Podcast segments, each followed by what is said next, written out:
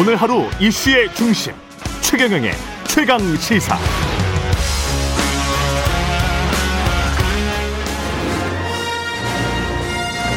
정책 브레인이 최강 시사에 떴다. 여의도 정책맨. 네, 매주 화요일 여당 최고의 정책 브레인 더불어민주당 홍익표 정책위 의장 모시고 전국의 뜨거운 현안과 정책에 대한 여당의 고민 들어보는 시간입니다. 여의도 정책맨 오늘도 더불어민주당 홍익표 정책위 의장 나오셨습니다. 안녕하십니까? 네, 반갑습니다. 최경련의 최강시사 유튜브 검색하시면 실시간 방송 보실 수 있고요. 스마트폰 콩으로 보내시면 무료입니다.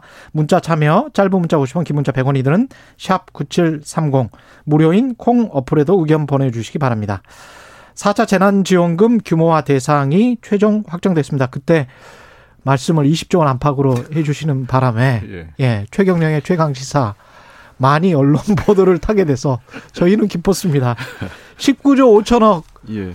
정도 규모인 것 같습니다. 예. 예. 제가 뭐 틀리지 않게 어느 정도 말씀해 주시죠. 예. 아니, 아주 명확하게 팩트로 말씀을 해 주셔서 예. 저희도 다행이었습니다. 전달하는 입장에서는 다행이었고요. 예.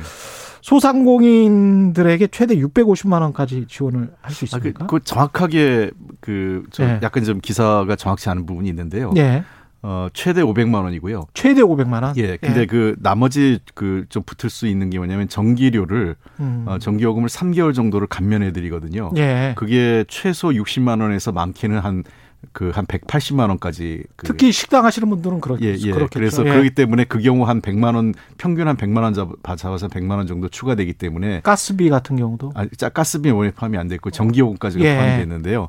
그러면 한 600에서 한 600만 원 좀 넘을 수 있다 이런 정도거든요. 예. 그래서 어, 정확하게 얘기하면 그 6, 6, 뭐 650이다 이렇게 얘기하기보다는 음. 500만 원의 에, 그 최대 그 버팀목 자금에다가 플러스 전기요금이 약간 플러스 알파로 되는 겁니다. 그렇군요.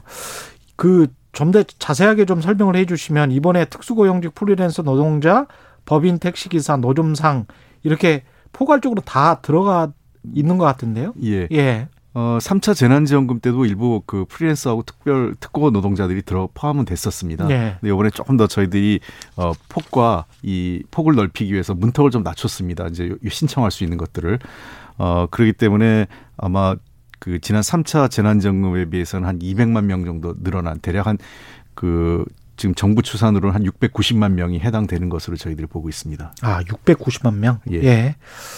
근데 이제 노점상 같은 경우에 등록된 노점상들이 있잖아요. 네네. 예, 정부나 시에 등록된 사람들이 있을 거고 등록되지 않은 분들도 있을 텐데. 예, 예. 이거 어떻게 합니까? 어, 일단은 등록된 노점상이 대략 한 전국적으로 한 4만 명 정도 추산을 하고 있고요. 예. 지자체. 음. 그다음에 등록되지 않은 분이 훨씬 더 많으시죠. 훨씬 많겠죠. 예, 더 예. 많으신데 그런 분들 대상으로 해서는 이번에 그 한계 그 고용 그 취약계층이라고 있습니다. 예. 그러니까 이제 사실상 고용이 잘 안 돼서 음. 그 소득이 취약한 그 어려운 계층인데요.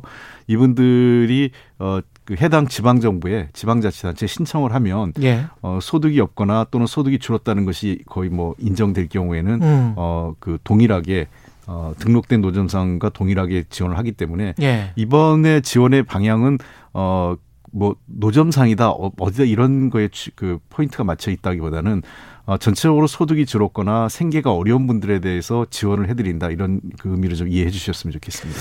우리가 굉장히 좀 생계가 어려운 분들에게 그 코로나 19 이전에도 따로 지원하는 몫이 좀 있었지 않습니까? 그건 이제 사회복지 차원에서 예. 어, 이루어지고 있고요. 사회복지 이제 요번에 그 외에도 추가로 해서 어, 음. 어, 저희들이 좀 가는 건데 어, 사회복지에 사각지대에 있는 분들이 주로 대상이 될 것 같습니다. 이번에는요. 아, 그렇군요. 예. 예.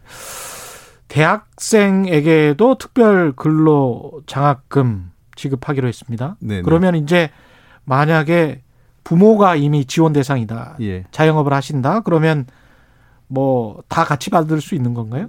네, 그렇습니다. 이거는 예. 왜냐하면 어 별개의 성격이기 때문에요. 음. 그러니까 이거는 대학생 자녀가 있는 경우 그장이 부모가 폐업을 했거나 예. 또는 실직을 했던 경우 음. 어 그런 경우에 한해서 어 아이 그 학생들에게 대학생 그 저 근로장학금을 추가로 그 장학금 지원을 편성을 한 겁니다. 그 어떤 분들은 이렇게 비판하실 수도 있을 것 같아요. 이중 지원 아니냐? 음. 두 번이나 한 가정에 주냐? 예. 그거는 그 가정을 중심으로 한 가정인데요. 음. 어, 국민 개개인 한 분을 보면 그렇지는 않다고 생각을 합니다. 예. 그 일단은 대학생이라는 그 한그 그 성인을 대상으로 해서 음. 어, 공부할 수 있는 기회를 어, 국가 차원에서 고등 고등교육에 대한 국가 책임이라는 측면에서 저희가 조금 어, 배려를 했다 이렇게 보시면 될 것 같습니다. 예. 그 이낙연 대표께서는 국회 심의 과정에서 19조 5천억이 아니고 20조 원을 넘길 것 같다 이런 이야기도 했는데 어, 그거는 뭐 또 단정지어서 말씀드릴 수는 없는데요. 예. 어, 통상적으로 국회 심의 과정에서 당연히, 당연히 이제 심사는 그 편성은 구, 그 정부의 권한이지만 심의 그 동의권은 예. 이제 국회가 있기 때문에 추경에 대한 심의 과정에서 뭐 줄 수도 있고요. 줄 수도 있습니까? 예. 19조 불필요 예를 들면 야, 어, 야당에서는 좀 줄자 줄이자 이렇게 할 수도 있는 거 아니겠습니까? 예, 그렇죠. 어, 그럴 수도 있고 또 좀 늘리자 할 수도 있고. 근데 통상적으로 지금까지 보면은 일부 그 증액되는 경우가 많이 있었기 때문에 음. 지난번 어, 그 3차 재난 지원금이죠. 작년에 했던 이 9조 3천억도 당초 정부가 했던 것보다는 한 7, 8천억 이상 늘었기 때문에요. 예. 어, 그런 걸 감안해서 아마 어, 이낙연 대표께서는 그런 상황을 감안해서 국회 심의 과정에서 조금 늘 수 있다. 왜냐하면 지금 당장 어, 시급하게 제기되고 있는 게 포함되지 않은 부분이 어, 농업 부분에 대한 이제 직접 지원이 좀 빠져 있습니다. 예. 그래서 이 예를 들면 뭐 그 일부 농가가 그 이 저 코로나의 직격탄을 맞으면서 음. 어, 급격하게 줄어 소득이 준 농가가 일부 있습니다. 예. 농림부에서 이미 저도 파악을 하고 있는데요. 농림부를 통해서 어, 그래서 그런 경우에는 뭐 추가 지원의 필요성이 있는 것 아니냐 하는 게 국회에서 많이 논의가 되고 있, 기 때문에 예. 어, 그런 약간의 증액 여부가 이거 곳곳에 좀 있다 이런 감안을 해서 아마 말씀을 하신 것 같습니다. 야당에서는 선거 앞두고 돈 뿌리기다 이렇게 이제 비판을 합니다. 그 제가 여러 차례 이 자리에서 말씀을 드렸던 것 같은데요. 예. 어, 대한민국 국민들의 수준을 좀 어, 보셨으면 좋겠어요. 음. 그 과거처럼 뭐 한때 고무신 선거, 막걸리 선거 막걸리 이런 말이 있었지 않습니까? 예. 어, 국민들께서 누가 돈을 줬, 그 드렸다고 해서 그 돈을 받고 표를 찍는다 안 찍는다 이렇게 되지 않을 것 같고요. 음. 또 지금 그 돈은 어, 저희 정부 여당이 그 돈을 관리하고 이렇게 그 어떻게 할 건지에 대한 운영의 책임을 맡고 있을 뿐이지 그 돈의 원래 주인은 국민입니다. 예. 원래 주인인 국민에게 돈을 드리는 거기 때문에 음. 그 돈을 드렸다고 해서 국민들께서 뭐 그 정책 변화가 있거나 이렇게 생각하지는 않습니다. 선진국에서는 가끔 그런 이야기도 하더라고요. 그러니까 자기 나라의 프라이드 자존심을 높이기 위해서 이 나라에서는 굶어 죽는 사람은 적어도 없다. 네. 예. 그다음에 겨울에 동사에 걸리는 사람은 없다. 뭐 이런 이야기를 하는데 기, 기본적으로 굉장히 좀 힘든 분들도 지금 굉장히 많잖아요. 사실은 예, 코로나 19 때문에. 예. 예. 그러니까 저 지난 기본적으로 근대 복지 국가가 지향하는 게 돈이 없어서 어, 집에서 내몰리거나 예. 아, 또 돈이 없어서 치료를 못 받거나 또 교육을 못 받거나 이런 정도는 어, 없애자고 노력, 없, 그러니까 완전히 없앨 수는 없겠죠. 예. 그래서는 없애려고 노력하는 어떤 사회적 합의가 근대 복지국가의 기본, 어, 어떤 뭐랄까요. 그 목표, 또 음. 사회적 합의가 아닐까 생각을 합니다. 이게 돈, 그, 일단 돈 재원 조달 방안은 좀 이따 여쭤보고요. 일정은 어떻게 되나요? 어, 지금 내일 국회에 제출됩니다. 예. 아, 그러니까 오늘 국회 국무회의 의결을 하고요. 예. 그다음에 3월 4일 날 국회에 제출합니다. 예. 그러면 3월 5일 국회 그 시정 연설 아마 음. 총리께서 하실 가능성이 높은데요. 예. 총리께서 시정 연설을 하면 이제 그때부터 바로 심의에 들어갑니다. 국회에서요. 음. 그래서 저희는 어 우리 당 입장에서는 가급적 어한 3월 20일 전에 그 저 심의를 마쳐서 예. 어 3월 안으로 마, 마, 그 안에는 이제 지급이 시작되기를 바란다 이런 생각입니다. 3월 안으로는 지급이 시작될 것 같다. 네. 만약에 일정이 제대로 되면 예. 예. 이 돈 한 20조 원 정도 되는데 재원 조달은 어떻게 하나요? 어, 지금 실제 추경 편성 추가로 그 예산이 확보돼 필요한 게 한 15조고요. 15조? 예, 지난번에 예. 이제 제가 기정 예산 이미 확보된 예. 예산까지 포함해서 20조 20조 음. 어바웃이라고 예, 예. 그 안팎이라고 했기 때문에 어 19조 5천억 중에 4조 5천억은 이미 확정된 예산을 다시 음. 저희가 활용하는 거고요. 예. 어 15조 중에서 한 9.9조 원이 국채 발행을 하게 될 것 같습니다. 아. 나머지는 세계 잉여금이라든지 예. 기금 등을 활용해서 음. 어 나머지 한 그 5.1조 원 정도가 확보되는 거기 때문에요. 예. 어 그렇게 해서 15조의 그 추가적인 예산을 확보할 예정입니다. 9조 9천억 한 10조 원 정도 되는데 이거는 이제 국채를 어떤 방식으로 발행을 합니까? 어, 그거는 이제 그 요번에 그 추경 심의 과정에서 이미 국채 발행까지 다 동의를 받는 거기 때문에 예. 하고 나면 이제 정부가 어, 이제까지 했던 방식하고 방식, 똑같이 예, 그렇습니다. 한국은행에서 직접 인수하는 방식도 이야기를 하, 고 있던데요. 그거는 정부하고 협의한 건 아니고요. 아 그래요? 예, 한국은행은 네. 독립된 중앙은행이기 때문에 네. 어, 통화 정책과 관련돼서 한국은행의 판단이 있습니다. 이미 그 추경과 무관하게 음. 어, 한국은행에서 그 국고채 그 국채 단순 매입 어, 의견을 어, 이주열 한국은행 총재께서 밝히셨죠. 예. 한 금년에 한 5조에서 7조 정도를 상반기 중에 단순 매입하겠다라는 음. 얘기하는데 이제 우리가 뭐 잘 아시겠지만 그 한국은행이 통화 정책을 통해서 시중에 돈그 통화를 관리하지 않습니까? 예를 들면 예. 어, 돈을 좀 풀어야겠다고 생각할 음. 때에는 그 시중에 있는 국채를 매입하고요. 그렇죠. 그럼 돈이 풀리는 거고. 예. 그다음에 너무 돈이 많이 풀려서 좀 인플레가 우려가 있다 할 경우에는 어 국채 도리어 국, 국채를 팔아서 음. 어 가지고 있던 국채를 팔아서 시중에 돈을 끌어들여서 통화 네. 관리를 하는데 지난해에도 한 11조 정도 어, 그 국고채 단순, 국채 단순 매입을 했었고요. 예. 이번에도 아마 상반기 중에 5 내지 7조 정도 어, 단순 매입 방침을 밝혔기 때문에 어, 일종의 그, 그 통화 약간의 확, 그, 이 뭐랄까요 양적 완화의 흐름을 이어가고 있다 그런 기조를 통한 그 한국은행이 모든 전 세계 OECD 국가들의 중앙은행과 유사한 형태로 정책 판단을 하고 있는 것 아닌가 생각합니다. 이게 잘 가면 이제 소비 진작되고 매출 증대돼서 성장률 제고에 도움을 줄 텐데 잘못하면 통화량이 증대돼서 인플레이션을 일으키고 환율이나 이제 통화 가치 하락에도 영향을 줄 수 있다. 예. 이제 여러 가지 시나리오가 나올 것 같은데 그 정도 규모 지금 있는 빚에서 또 10조 원 정도 더 국채를 발행하는 그 정도 규모에 관해서는 괜찮다라고 판단을 하시는 겁니까? 음, 우선은 이 화폐 가치 하락이라는 거는 다른 나라들은 예를 들면 국, 그 저 국채를 발행하지 않고 네. 긴축 정책을 하는데 우리만 할 경우에 문제가 될 건데요. 그렇죠. 그렇죠. 현재 우리 네. 같은 경우 전 세계적으로 좀 비슷하게 음. 어, 국고 국채를 발행하고 있고 도리어 네. 한국의 국채 발행이 다른 나라에 비해서 적은 수준입니다. 훨씬 적습니다. 예. 예. 그다음에 두 번째는 한국이 여전히 수출 그 오늘 이제 수출 통계 어제 발표가 됐는데 네. 수출이 굉장히 좋습니다. 음. 어, 전반적으로 그 환율의 우려 그 어떤 화폐 가치 하락은 좀 적다고 생각을 하고요. 예. 인플레 우려 같은 경우도 도리어 최근 지금 한 2년간 인플레보다는 디플레 우려가 훨씬 컸었습니다. 그렇죠. 0%대 예. 뭐 소비자 물가 상승률이었기 때문에 음. 최근 장, 작년 말부터 조금 어 그 한 1% 이상의 물가 상승률을 보이고 있어서 예. 전분기보단 어 그 좀 물가가 오르고 있다 이런 느낌은 있지만 여전히 그 적정 물가 상승률 그러니까 음. 전 세계 국가들이 적정하게 본다는 건 2%, 2% 초반대의 예. 물가 상승을 보는 거에 비해서는 여전히 낮은 수준의 인플레이기 때문에요. 음. 어 당장 말씀하신 대로 인플레 우려라든지 또는 화폐 가치 하락의 우려는 저는 크지 않다 이렇게 보고 있습니다. 예. 가덕도 신공항 특별법이 통과가 됐는데 여론조사는 국민 절반 이상이 부정적이다. 이렇게 나왔습니다. 아, 예. 아마 예. 그 아직 그 가덕도 공항이 왜 필요한지, 음. 그다음에 가덕도 공항이 갖는 경제 효과가 무엇인지에 대해서 예. 어, 잘 설명이 안 되는 가운데 국회에서 좀더 어, 너무 급하게 한 것 아니냐 이런 음. 우리, 우려나 비판이 예. 있으신 것 같습니다. 그건 뭐 당연한 우려와 비판이라고 생각을 하고요. 어, 앞으로 그 이그 그 가덕도 공항이 최근에 몇, 뭐 한두 달 사이에 논의가 됐다는 건 아닙니다. 이미 예. 십몇 년 전부터 그, 그 저 논의되었던 상황이기 때문에 가덕도 공항에 대한 어떤 경제적 효과, 그다음에 필요성에 대해서 저희가 좀 잘 홍보해 나갈 필요가 있지 않을까 생각을 합니다. 왜 필요한 겁니까? 잠깐이라도 홍보를 한번 해보십시오. 네. 예.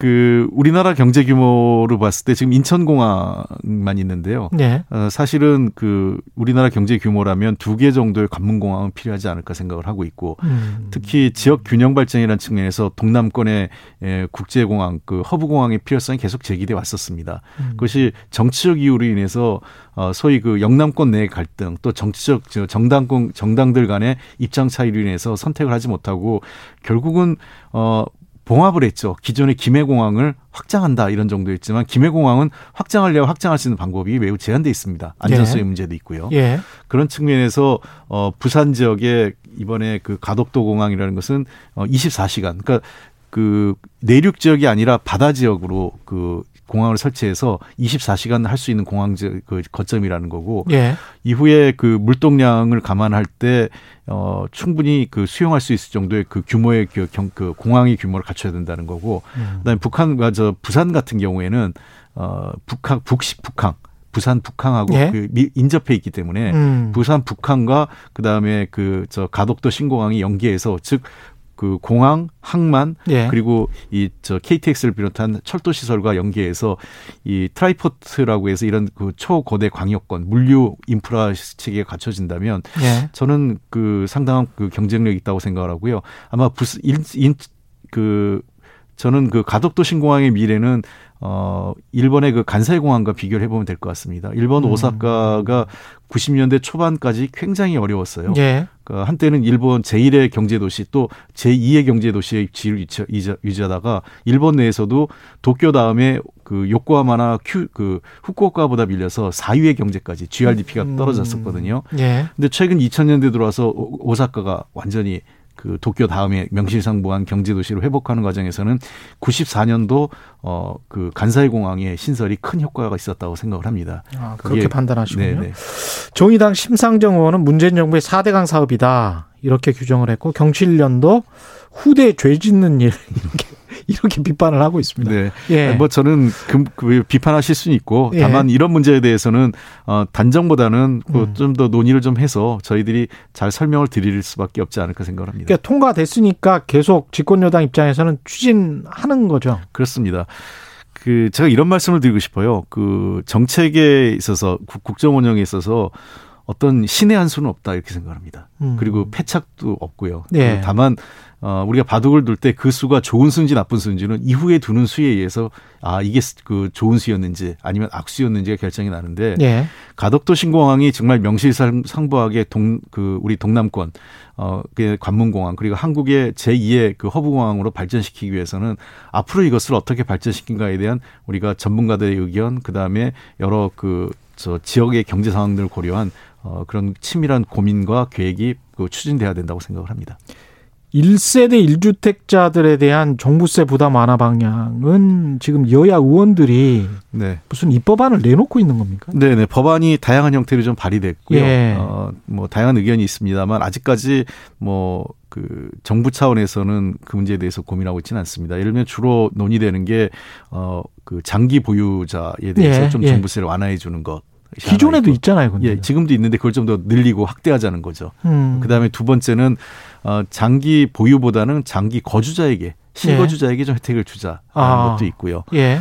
어, 제가 법안 발, 저도 이제 기획, 기획 재정에 있을 때 법안 발의는 안 했지만 질의를 했던 거는 이제 종부세 이연제라고 음. 해서 어, 종부세를 예를 들면 그, 뭐 이런 분들이 있지 않습니까? 소득은 없는데 어, 당장 주소득이 없을 때 세금을 못 내겠다. 그럼 이사 가란 말이냐? 이런 네. 말이 있을 경우에는 어, 나중에 최종적으로 매매나 상속 증여 등을 할 때 어 그 세금을 다 낼 수 있는 그 종부세 이연제라고 하는 아. 것들 그런 건 미국에서 이제 좀 하고 있어요. 그래서 예. 그런 방안은 도입을 좀 검토해 보라라고 제가 기재위 했을 때도 기재부 장관에게 질의한 적은 있습니다. 그래서 어종그 세금의 자체가 뭐 어, 우리가 지금 뭐 최근 들어서 집값이 너무 상승하면서 예. 뭐그 부담스러운 면도 있기 때문에 음. 어떻게 해야 될까 고민이 있고요. 그러나 다만 어쨌든 그 부동산 가격이 오른 만큼 또 그에 따른 적절한 어그 세, 그 세제에 대한 환원도 필요하지 않느냐 형평성 음. 차원에서 이런 문제 제기에 또 다른 국민의 여론이 있기 때문에 그렇죠 무주택자들은 당연히 그렇게 생각을 네, 하죠. 그렇습니다. 예. 예. 뭐 왜냐하면 집값이 오른 거에 비해서 세금이 올라가는 것은 당연히 집값이 오른 걸 못 따라가지 않습니까? 예. 그래서 그런 측면에서 어 저는 뭐 균형 잡힌 논의가 필요하다. 그러니까 음. 어 너무 집값 그 집값이 급속히 상승하거나 큰 부담으로 어그 거주를 할 수 없게 되는 것까지 문제지만 그렇다고 예. 어 과세 형평 그러니까 부동산에 따른 자산 불균형에 따른 그 과세를 통한 그 저그 저 자산을 좀 형평화, 균형화 시키는 거 노력은 저희들이 계속 해야 된다 이런 생각도 갖고 있습니다. 마지막으로 야당은 계속해서 레임덕 이야기하고 있습니다 요즘. 예, 네. 어떻게 보세요? 글쎄요, 그건 뭐 희망사항 아닐까 생각됩니다. 희망사항. 예, 예, 그거는 아, 물론 뭐그 대통령도 잘 하셔야 되고 예. 여당도 잘 해야 되겠죠. 어, 뭐, 여, 레임덕이라는 게, 뭐 될 거다 또 안 될 거다 해서 되고 안 되고 하는 게 아니라 음. 결국은 국민이 지지하고 국민이 어느 정도 국정 운영에 대해서 어 힘을 그 실어주냐. 실어주느냐가 레임덕이냐 아니냐를 판단하는 그 결정하는 거기 때문에 지금 현재 국면에서는 아직까지는 레임덕을 걱정할 정도는 아니다고 생각하지만 그렇다고 예. 방심할 정도의 상황은 아니다 이렇게 생각을 합니다. 알겠습니다. 오늘 말씀 감사합니다. 예, 여의도 정책맨 더불어민주당 홍익표 정책위 의장이었습니다. 고맙습니다. 예, 감사합니다.